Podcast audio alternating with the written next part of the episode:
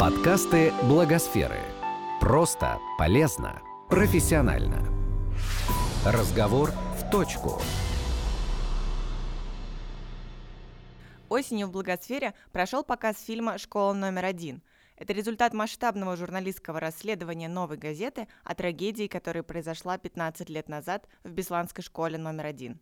На встрече создатели фильма и люди, которые работали в Беслане, обсудили, как события тех дней связаны с днем сегодняшним, как НКО помогали пострадавшим и почему правда о Беслане важна людям, которые были детьми, когда случилась трагедия.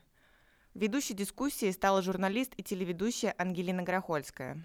Я хочу спросить сейчас у вас у всех, поднимите руки, кто считает э, фильм, который мы сейчас с вами посмотрели, абсолютно объективным расследованием? Ну, в общем, большинство.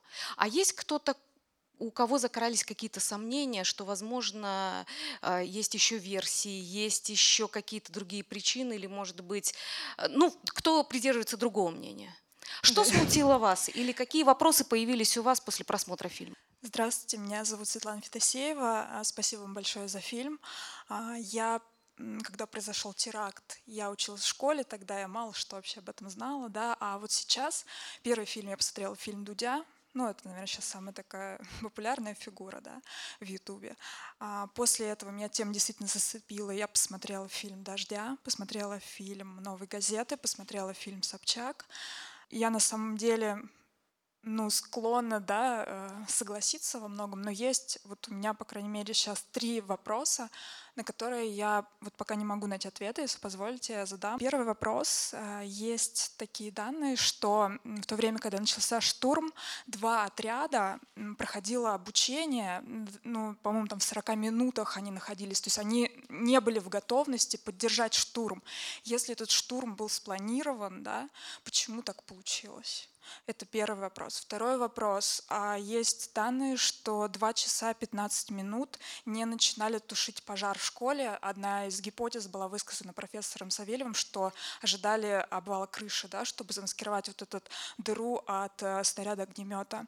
Но также и есть э, данные, что такая проволочка была из-за того, что цистерны не было заполнены водой, и пожарные слишком долго пытались там подключить в дворе школы вот эти там... Гидранты да, гидранты, да.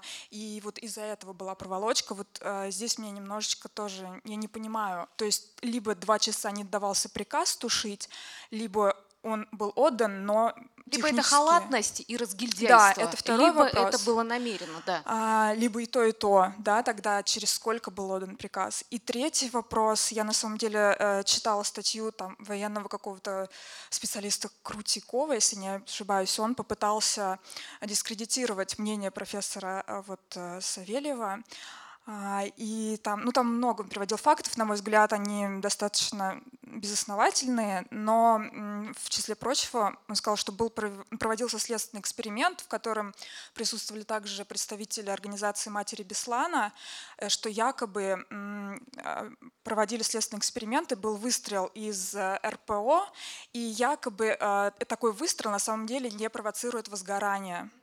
Вот. А здесь, а, ну, как бы, версия предполагает, что после этого а, выстрела было возгорание. И вот проводился ли действительно такой эксперимент? Что вот вы об этом знаете? Объясняет редактор отдела спецрепортажей «Новой газеты», сценаристка фильма Ольга Боброва. Да, действительно, а, эксперименты по поводу того, может ли выстрел из э, э, РПО-А а, вызвать зажигательные действия, следствием проводились. Проводились они именно в ответ на обвинения, которые звучали со стороны независимого расследования, да, что э, эти выстрелы имели место, и именно они спровоцировали пожар в школе. Э, значит, там был какой-то дровяной сарай, они с более короткого расстояния стреляли по этому дровяному сараю. Вывод их был такой. А, выстрел из огнемета, э, даже если он был по школе, он не мог привести к пожару что, ну, и для меня по-дилетантски, потому что я не специалист теории взрывов, и уж тем более для Савельева смотрится смешно. Он на то и огнемет, чтобы провоцировать возгорание. Вы можете, э, и это, в общем, ну, сейчас легко довольно сделать, есть интернет, вы можете посмотреть э, вот эти тактико-технические характеристики этого вооружения. Он создан для того, чтобы провоцировать возгорание. Он поэтому и называется огнемет. Это все, в общем-то, ну, Савельев говорит о том, что, что эксперты вынуждены были подстраиваться под показания заложников. То есть то, что заложники говорили в суде, эксперты уже после того, как был приговор по Кулаеву, двигали место первого взрыва террористов, где бы он мог быть, для того, чтобы спровоцировать все то, что он якобы спровоцировал. То есть они вынуждены были сочинять, ну там, обосновывать, скажем так, более состоятельно свою э, версию, которая позволила бы ну, официальному расследованию, скажем, выглядеть более или менее состоятельно. Самое да? главное, чтобы не и появилась другая версия, да? Нет, нет, до, достаточно было той, которая уже появилась. И вот в ходе этих подвижек, э, и это вы можете видеть в материалах большого дела, если ну, у кого-то будет там сила и желание в этом разбираться, в общем-то, они были вынуждены признать ряд выстрелов из э, огнеметов по школе. То есть этот факт, он имел место. То есть вот не делая никаких выводов, мы должны признать, что РШГ и РПУА – это оружие неизбирательного действия. Оно не знает, кто в зале заложник, а кто террорист. А из него стреляют именно по залу в школе. Вот, так, это вот то, что касается, касается РПУА. Теперь по пожарным.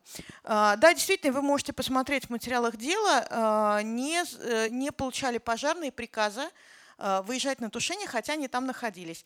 Э, в ходе суда дают показания и пожарные, и их начальство. Э, помимо вот тех версий, которые вы озвучили, была еще одна, была еще одна, согласно которой начальство не готово было брать на себя ответственность. То есть оно вот не, не давало, не давало, не давало, потому что их, они могли пострадать, Э, их могли убить террористы, но в тот момент, когда все-таки они начали тушение, э, в тот момент штурм, штурм еще продолжался. Но факт есть, что пожар начался что не, и да, долго не тушили, два правильно? Часа, два часа 15 минут они не получали приказа. Больше ста сгоревших Это... было.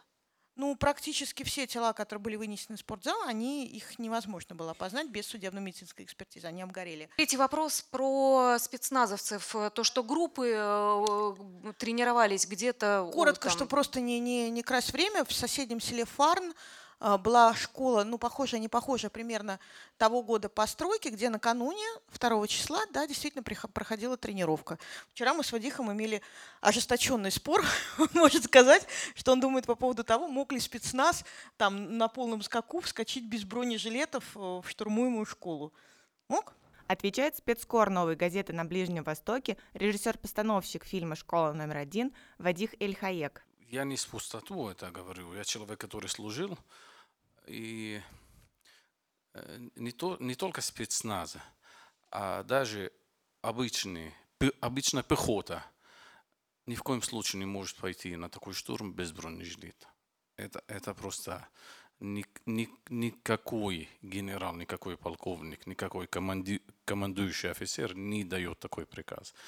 И ребята, которые погибли, действительно герои, но я думаю, что а, они тоже хотели жить, и они бы не пошли без бронежилета. Это, это просто против всех правил э, службы. Никто не пойдет без бронежилета.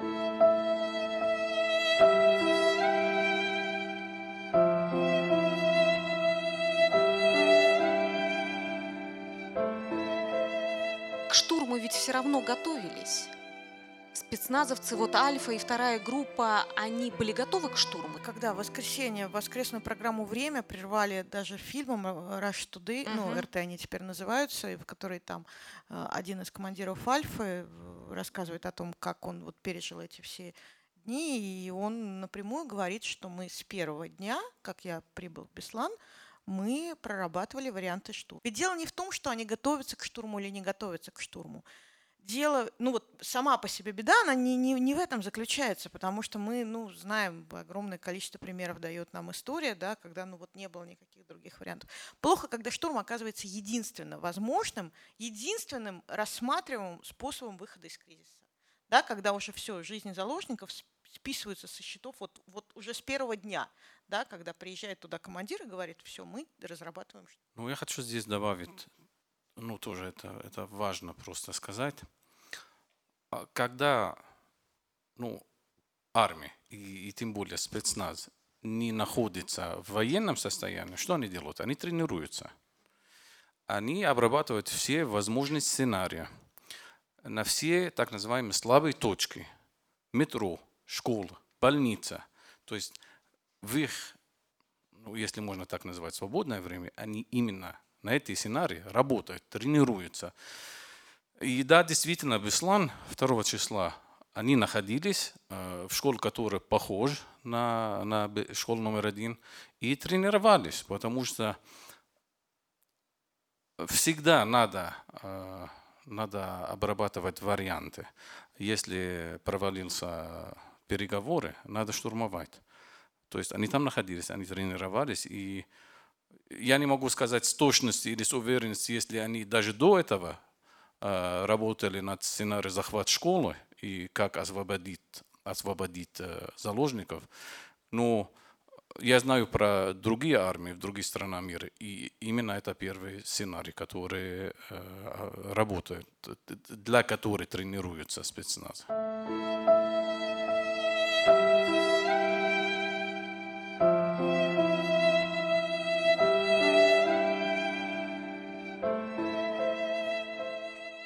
Меня зовут Дмитрий. Все очень интересно, и, конечно, когда это произошло, то есть я уже был не маленький и успел застать то время, когда правда была важнее, чем ну, безопасность. А сам фильм, ну, здесь посыл фильма такой, что чуть-чуть плохие, ну, может быть, даже в душе добрые террористы захватили школу, а ну, беспощадные какие-то, ну, не знаю, там, неумелые, то есть э, защищали эту школу. Вот у меня так сложилось. Мы ни в коем случае не описывали террористов как добрые люди. Они, мы даже э, про них сказали, какие они, кто такой Шамиль Васаев, э, кто, кто эти террористы. Мы ни в коем случае не оправдывали их действия. Единственное то, что нам хотелось бы увидеть по-другому, это чтобы хоть больше людей спасли. Ну, как было сказано в фильме, первый цель э, был уничтожение террориста, это в первую очередь. А потом посмотрим насчет освобождения или спасения заложников. Ну, нигде в фильме не сказано, даже намек нету, что террористы добрые люди. Когда мы вам показывали, как они казнили людей, вот это не Дед Мороз там казнил люди. Они, они злые, они, они... Человек невозможно их называть.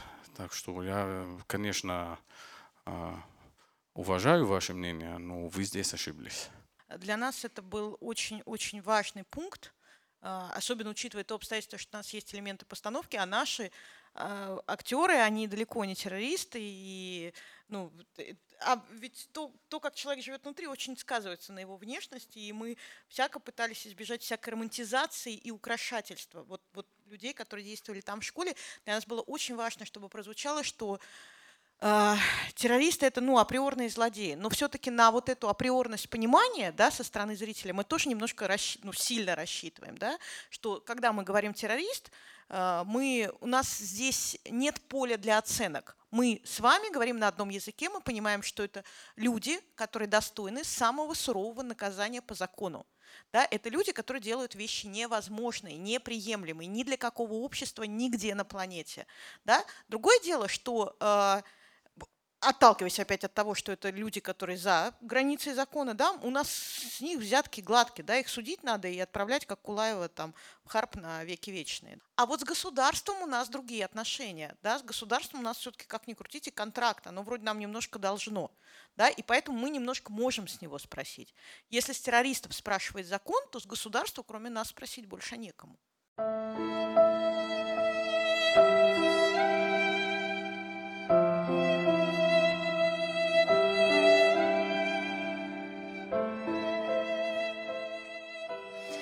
мне с этим делать? Как с этим дальше жить? Что я могу сделать? Я из Ливана. Это маленькое государство, а, окружена Сирия и Израиль и Средиземное море. Я из Ливана. Мы достаточно а, сильно боролись с терроризмом до недавно.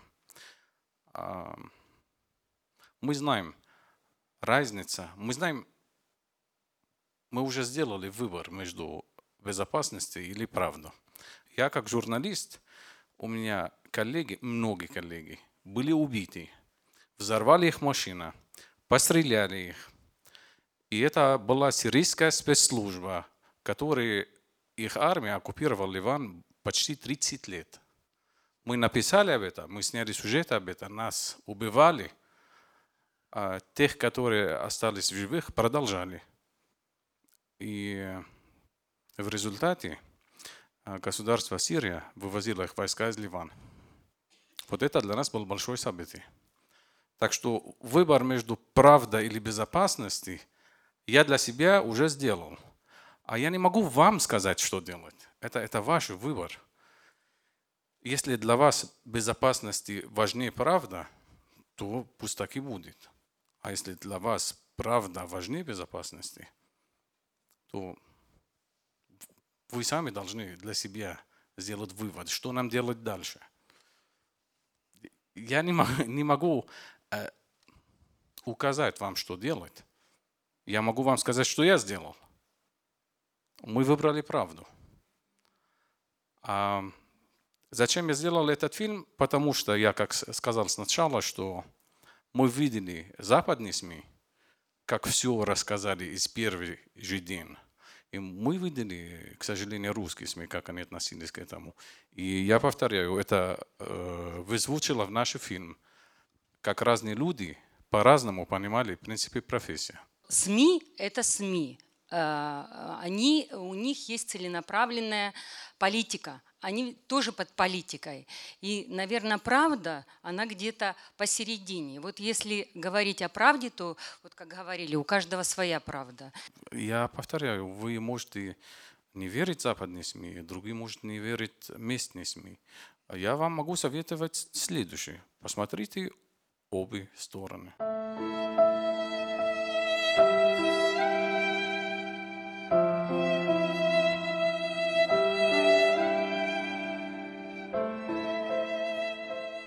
Рассказывает руководитель программ фонда КАФ Андрей Печников. Дело в том, пока я работал там ну, 4-5 лет, да, я старался это, этой темы избегать потому что ты с ума сойдешь, если ты будешь думать на эту тему э, и искать правду, да. И я как бы сам себя ограничивал, типа, я вот работаю, вот, вот, вот, вот, вот. мне главный результат добиться, чтобы дети вылечились, э, там, центр, кстати, там, Сусана Дудева, когда там выступала, она сидит на фоне нашего центра, мне было приятно, который мы построили. А, другое дело, что я прекрасно знаю Сусану Дудеву, Эллу Касаеву, да, которой мы работали в течение четырех лет точно вместе. А у них у каждого своя история. И вот здесь для меня важно было вот эта вот э, эволюция, да, вот, ну, на, на примере Эллы Кисаевой, да, которые, ну, они все получили, прошли через страшную трагедию, потери родных и близких, и потом э, была надежда, что правда будет, да, что что-то случится. И вдруг э, резкий этап о том, что ты врешь. Их начали шельмовать э, очень сильно. И вот эта вот психологическая вещь, что человек хочет получить правду о гибели своих родных, и их начали прессовать о том, что они врут. Ты сумасшедшая, ты пережила стресс, тебе привиделось. Кто это говорил? Кто, кто откуда Вот здесь это как народная уже это как бы масса работает. Да? Чиновник здесь сказал, кто-то а, услышал, повторил. Угу. А, это наведенная вещь, это такая, ну, весь город поражен был. И не только, и не только Беслан был, это Владикавказ поражен был очень сильно. А, наши психологи, которые работали, они говорили, что а, дети, которые были в заложниках, они психологически поправляются быстрее, чем те, кто не был. А, потому что весь город начал накручивать, накручивать, накручивать слухами. А, и очень такие точечные вбросы были вот э, людей, которые приезжают, какой-нибудь генерал, там, и пум, говорит, все, вы, вы больны, например. Да? А, и это очень резко было. И вот после того, такого давления, да, например, там вот э, голос Беслана, женщины эти бедные, у них целью жизни становится найти эту правду. Вот для них это их правда, и они э, хотят ее достичь. Вы знаете, наверное, тяжело жить на свете без вот этих вот вещей, а, понимания того, что э, рано или поздно правда выплывет, и все узнают, как было на самом деле. Да? А, и все как-то надеются, что ну, когда-нибудь она и выплывет, мы и узнаем. Да? Но без таких людей, как матери Беслана, э, женщина голос Беслана, да?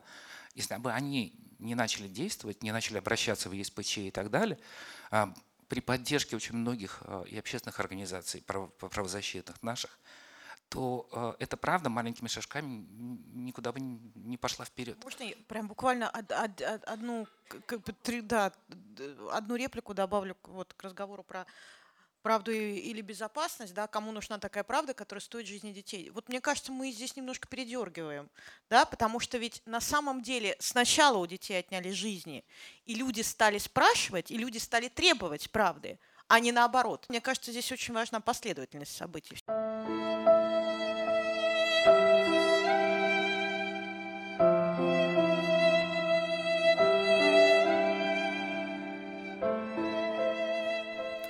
Слово Виктории Адисоновой, фотокорреспондента «Новой газеты».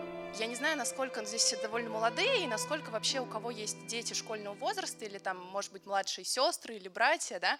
А, я просто, помимо того, что получаю по лицу в судах, а, да, э, я... Надеюсь, не часто все-таки. Да, я как бы довольно тесно общаюсь с детьми, я преподаю у них, и буквально 3 сентября у меня было занятие с прекрасной 13-летней девочкой, когда случился Беслан, мне было 10, мне лично. С 13-летней девочкой, она не намного меня старше, чем, да, как бы я была тогда, и она мне рассказывает что-то, как они провели там день в школе и так далее, она мне рассказывает, она говорит, мы вот там слушали какие-то грустные песни, читали какие-то стихи к Беслану, и она еще это называет как так юбилей Беслана. И я как бы понимаю, что я всегда не смешиваю, да, там преподавание и как бы журналистику, это что-то такое разное и так далее. Но меня просто выносит, я говорю, а расскажи вообще, как, то есть что вам говорят? И в стандартных московских школах да, учителя рассказывают сейчас, да, спустя 15 лет, о том, что террористы захватили школу и всех убили. Все, то есть как бы и на этом, ну, как бы понятно, что можно там сказать, зачем детям объяснять вот такую сложную историю и так далее, но мне кажется, вот и этот фильм, он про то же, да, в конце то, что говорит Лана про веру эта история да, про то, что вот все, что мы видели здесь, то, что люди дошли до ЕСПЧ, то, что люди сами проводили расследование, то, что люди сами собирают вот этим э, инвалидам, да, которые после Беслана остались, и Фати, да, мы собрали деньги, и, например, после Дудя фильм, да, э, где э, женщине, да, уже взрослой 45-летней э, с фиалками, я сейчас спойлер, да, всем делаю, у нее начали массово подписываться на Инстаграм и э, покупать, покупать эти фиалки, да. и реально ей помогать таким образом. Это история история про то, что все делают люди. Мы ездим по регионам, мы пишем истории, мы снимаем истории про то, что люди перестали надеяться на государство. Люди перестали надеяться, что мэр города что-то сделает. Сейчас мы изберем этого губернатора, и все станет нормально. Не станет. Ты начинаешь с собственного двора, ты начинаешь с собственной, не знаю, школы, ты начинаешь с собственной квартиры, ты начинаешь с собственных мозгов. И вот это, наверное, история про то, что я не хочу, чтобы сейчас дети, и мы не знаем, сколько будет такое. То есть, окей, мне уже дети задают вопрос, типа, блин, мы всю жизнь росли при Путине, а что было было до. И я уже понимаю, что, блин, я, наверное, уже, ну, как бы я так сейчас пошучу, да, я настолько старая, что я помню, как уходил Ельцин. Вот, они этого не помнят, они все поколения двухтысячных и уже после, да, но им интересно, с ними начинаешь рассказывать про Беслан, я начинаю 13-летней девочке рассказывать, что, ну нет, подожди, это вот так вот, она говорит, да-да, моя мама смотрела ваш фильм, она плакала, и она мне что-то об этом рассказывала, им интересно, им хочется знать. Но почему-то наши учителя, там еще кто-то, они так боятся об этом говорить, да, э, я не хочу, чтобы наши дети, да, там, э, у Оли сейчас будет прекрасный ребенок, у меня когда-то будет ребенок, да, я не хочу, чтобы они росли вот в этом государстве, в котором, скорее всего, еще кучу просто времени ничего не поменяется, не на нашем веку, в состоянии, что надо надеяться на государство. К сожалению, нет. И, и все. И вот на этом как бы все. И, наверное, ты э, учишься быть каким-то более не знаю, самодостаточным, самостоятельным с детства и, и более инициативным в каких-то вещах, в попытке что-то изменить хотя бы вокруг себя, хотя бы для своих близких сделать что-то лучше. Вот, наверное, это про это. Вик, спасибо огромное. Мне кажется, сейчас вы ответили на вопрос. И вот э, девушке, которая спрашивала, а что мне с этим делать? Вот, вот вот действовать, просто вот немножечко менять что-то вокруг себя. То есть я знаю кучу людей, которые не хотят знать то есть правду, да, которые себя хотят обезопасить. Куча людей, которые говорят, я не хочу знать про то, что есть дети-инвалиды. Я думаю, мы все сталкивались с такими знакомыми, которые говорили, нет, не говори со мной об этой теме, потому что это меня не касается. И вот эта история про то, что моя хата с краю, да, окей, без проблем, но мне бесит это отношение, когда вот когда меня это коснется, тогда я подумаю, что делать. Но зачастую, когда люди людей это касается, и куча историй об этом, люди не знают, куда обращаться, потому что они идут к государству, они идут в наши прекрасные всякие там органы и так далее, а приходят они потом в итоге каким-то частным фондам, о которых никогда раньше не интересовались и не знали, да, каким-то частным врачам, частным НКО и так далее, да, ищут каких-то а, адвокатов, которые не по найму, потому что в суде им говорят, что соглашайтесь со следствием, и как мы видим теперь, да, а, людям дают по три года, которые даже не выходили а, на митинги, да, или там не участвовали в них, за то, что они пошли на сделку со следствием.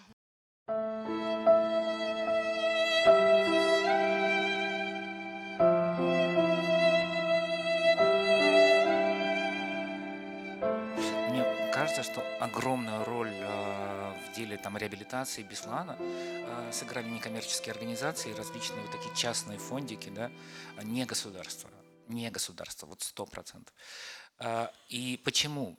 Даже на примере э, учителей э, правобережной школы, да, которые там э, где учатся большинство детей, которые учились в первой школе они тоже поделены на фракции были, да, и они держались какой-то своей государственной правды. Они могли на кухне разговаривать с нами и высказывать там недоверие к официальной версии, но в школе они транслировали официальную версию потому что они были в системе.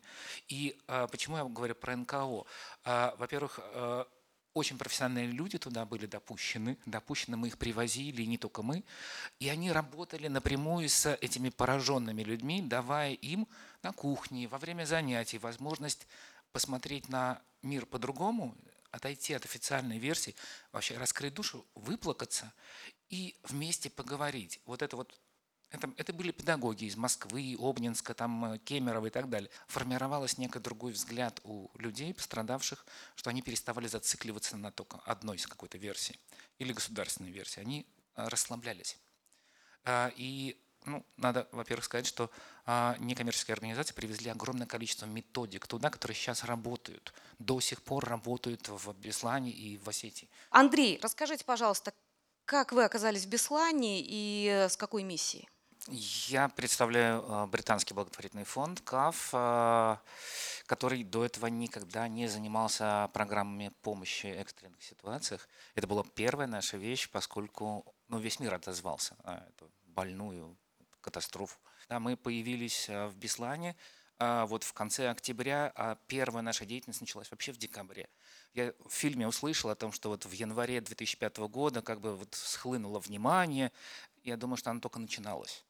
Потому что, на мой, по моему опыту, а, первый там, сентябрь, октябрь а, очень неплохо отработала государственная служба оказания помощи медицинской в первую очередь. Вот здесь а, нет никаких претензий совершенно. То есть то, что экстренно нужно было делать, медики делали. А вот потом их полномочия закончились. То есть они как бы сдали, мы свою роль сделали, и вот здесь включились огромные механизмы деятельности э, специалистов некоммерческих организаций, которые туда поехали. А как как государство могло сдать свои полномочия, когда было сразу понятно, что помощь нужна будет системная и на долгие годы? Ну вот это, это на самом деле большой вопрос. Я в те четыре года вместе с партнерами из ЮНИСЕФ, которые мы так единомышленников искали, а, и пытались объединить разрозненные силы, которые работали, которые были допущены в Беслан работать. Вообще это была еще проблема туда попасть. Почему? По большому счету. То есть ты можешь приехать, да, но э, начать деятельность какую-то, тебе нужно официальное разрешение. А тебе кто нужно, давал это разрешение? Э, опять же, э, поскольку школа, да, соответственно, Министерство образования. Это их полномочия. Да? Если ты занимаешь, начинаешь заниматься помощью э, их родственникам пожилым, это уже Минтруда. А, то есть туда надо выходить. То есть было три ключевых э, образование, медицина э, и труд. Вот три министерства, три кита, с которыми приходилось договариваться. Вот за четыре года, пока я там был, э, сменилось три министра образования в Осетии, два в э, здравоохранении, и только вот один кит выстоял, это Минтруда, там священная То есть люди корова приходили была. с помощью, да, предлагали помощь, и нужно было бороться с бюрократическими Во-первых, абсолютно точно. То есть мы пробивали, пытались договариваться. Во-первых, эти министерства между собой не пересекаются в принципе. И мы пытались собрать не только их, посадить государственные, и разработать вместе с теми некоммерческими организациями, фондами международными, которые там mm-hmm. работали, какой-то общий план. Это было невозможно. Четыре года мы бились, потом плюнули, а, уже за это время наладилось хоть какое-то отношение, чтобы нам не мешали. И нас знали, и нас не боялись. И тогда мы уже начали работать вместе с несколькими фондами и организациями, строить свою программу mm-hmm. ну, до тех пор, пока деньги не кончились.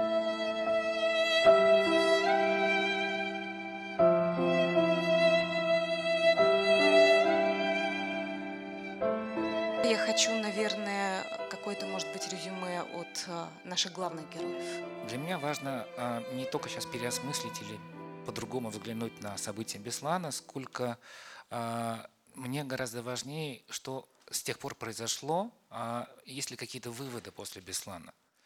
А, ну, по моей специфике оказания помощи э, в экстренных ситуациях, ведь после Беслана там была уже и хромая лошадь и так далее, я вам могу честно сказать, что вот за 15 лет государство научилось а, значительно лучше формировать а, штабы а, и координировать действия различных ведомств. Вот это для меня это большой, и Беслан этому был большой урок.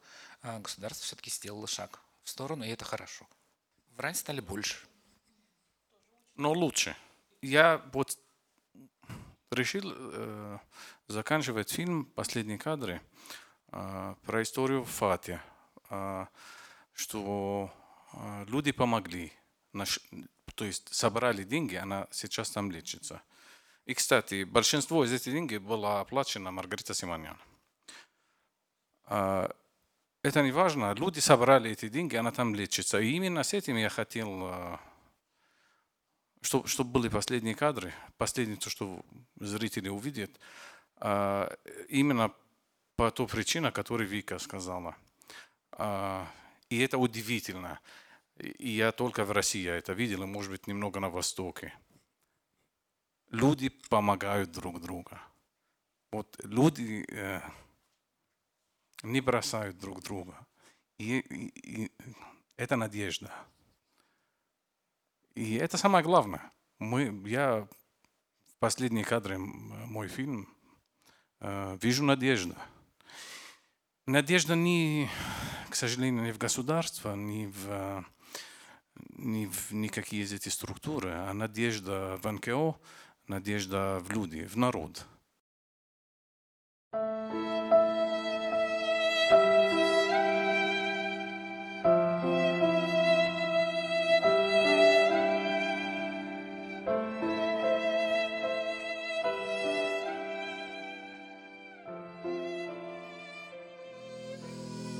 Этот подкаст создан с использованием средств гранта президента Российской Федерации на развитие гражданского общества, предоставленного Фондом президентских грантов.